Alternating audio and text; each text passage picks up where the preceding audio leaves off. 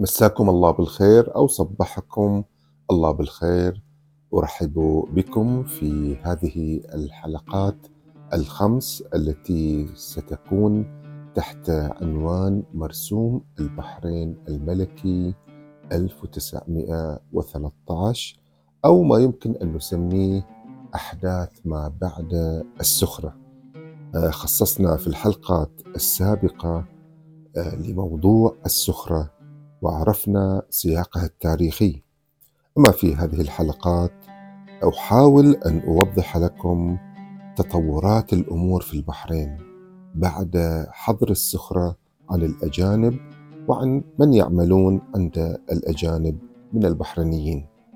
واحدة من الوثائق المهمة هي مرسوم البحرين الملكي الذي صدر عن ملك بريطانيا في العام 1913 لم يطبق طبعا هذا القانون إلا بعد انتهاء الحرب العالمية الأولى وكانت بداياته بلدية المنامة وهي واحدة من إنجازات هذا المرسوم. هذا المرسوم مع الأسف غائب عن ذاكرتنا الشعبية والوطنية والرسمية. وشبه محذوف من تاريخنا لكنه وثيقة مهمة لفهم الثلث الأول من تاريخ البحرين وخصوصا تطورات ما بعد السخرة لماذا أقول ما بعد السخرة؟ دعوني أستشهد لكم بوثيقة واحدة من وثائق المراسلات البريطانية تقول ومنذ أحداث شتاء 1904 1905 طبعا المقصود فيها حادثة السخرة التي فصلناها سابقا في بودكاست الشيخ والسخرة أثناء حديثنا عن عصر الفداوية وانتهت بتوجيه إنذار نهائي إلى الشيخ عيسى ونفي ابن أخيه الشيخ علي بن أحمد. أستأذنكم في طلب أن ترجعوا إلى هذه آه، البودكاستات وتستمعوا لها ففيها مادة تاريخية مهمة. الوثيقة تقول أنه آه، بعد أحداث 1904 و 1905 توسع نطاق الحماية البريطانية التي يقدمها مبنى الوكالة السياسية لتشمل عند الطلب أفراد الفئات المذكورة أعلى جميعهم. الآن سأستعرض لكم من هم الأفراد الذين شملتهم هذه الحماية.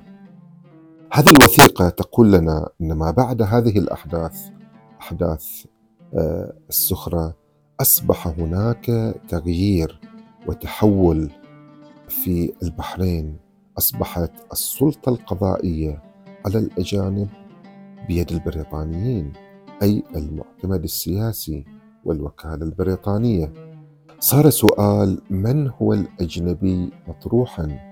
وهذا السؤال يعبر عن تحول خطير في تلك الفترة. واحدة من هذه التحولات أنه برز سؤال أيضا من هو البحريني؟ وواحدة من محاولات بلورة هذا التعريف تقول أن مصطلح أجنبي في البحرين يضم من الناحية العملية الملل التالية. هذا استكمال لما في الوثيقة. حين كانت تقول الوثيقة آه، أفراد الفئات المذكورة أعلى جميعهم ها هم الآن الذين ستعددهم هذه الوثيقة بدقة. رقم واحد رعايا القوى المسيحية. يعني الأجانب هم رعايا القوى المسيحية. أي قوى مسيحية بريطانيا ألمانيا فرنسا أي بلد يعتبر في غالبيته آه، بلد مسيحي فهؤلاء الرعايا هم من الأجانب إذا كانوا في البحرين اثنين رعايا تركيا وفارس والقوى غير المسيحية. وأيضا عندنا التابعين إلى الفرس لإيران التابعين إلى العثمانيين إلى تركيا وهذين الغير مسيحيين هم أيضا داخلين. فإذا عندنا المسيحيين غير بحرينيين وعندنا أيضا رعايا العثمانيين ورعايا إيران أو فارس في ذلك الوقت. وثلاثة عندنا أتباع الحكام المسلمين على سواحل الخليج الفارسي وخليج عمان والمناطق النائية فيهما كشيوخ الساحل المتصالح وحاكم الكويت الذين ينعمون بنوع من حماية الحكومة البريطانية بمعنى سكان الخليج في ذلك الوقت. يعني هذا هؤلاء أتباع الحكام المسلمين على سواحل الخليج الفارسي. هذين أيضا يعتبرون أجانب مو بحرينيين فبلورة هذا المفهوم أن إحنا نسأل من هو البحريني ومن هو غير البحريني؟ هذا التفريق له تبعات كثيرة. هذا التعريف لتحديد من هو الأجنبي تعريف خطير ومهم لأنه سيكون بداية لتطبيق نظام قضائي جديد. ما عرفت البحرين سابقا ولا كان معروف أيضا هذا النظام في الخليج ولأنه سيكون أيضا بداية لتعريف البحريني ولأنه سيكون بداية لتحول رعايا الشيخ إلى مواطنين. وهذه البدايات ستكون أيضا نهايات لأشياء كثيرة. سنتعرف عليها في الحلقات القادمة. آه، فالسؤال الآن هو ما القوة التي في هذا المرسوم؟ مرسوم البحرين الملكي 1913 ما القوة اللي في هذا المرسوم التي مكنته من أن يكون نافذا على القبيلة الحاكمة؟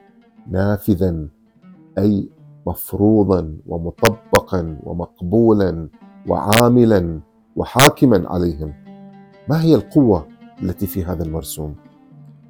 وما النهايات التي حسمها هذا المرسوم؟ هذا المرسوم كان فاصلا حدا فاصلا نهاية لشيء وبداية لشيء في تاريخ البحرين. نريد أن نتعرف على هذه النهايات ونريد أن نعرف هذه البدايات وكيف أن هذا المرسوم كان قوة نافذة على الحكم في البحرين. ألتقيكم في الحلقات القادمة لنتحدث عن هذه القضايا. شكرا لكم.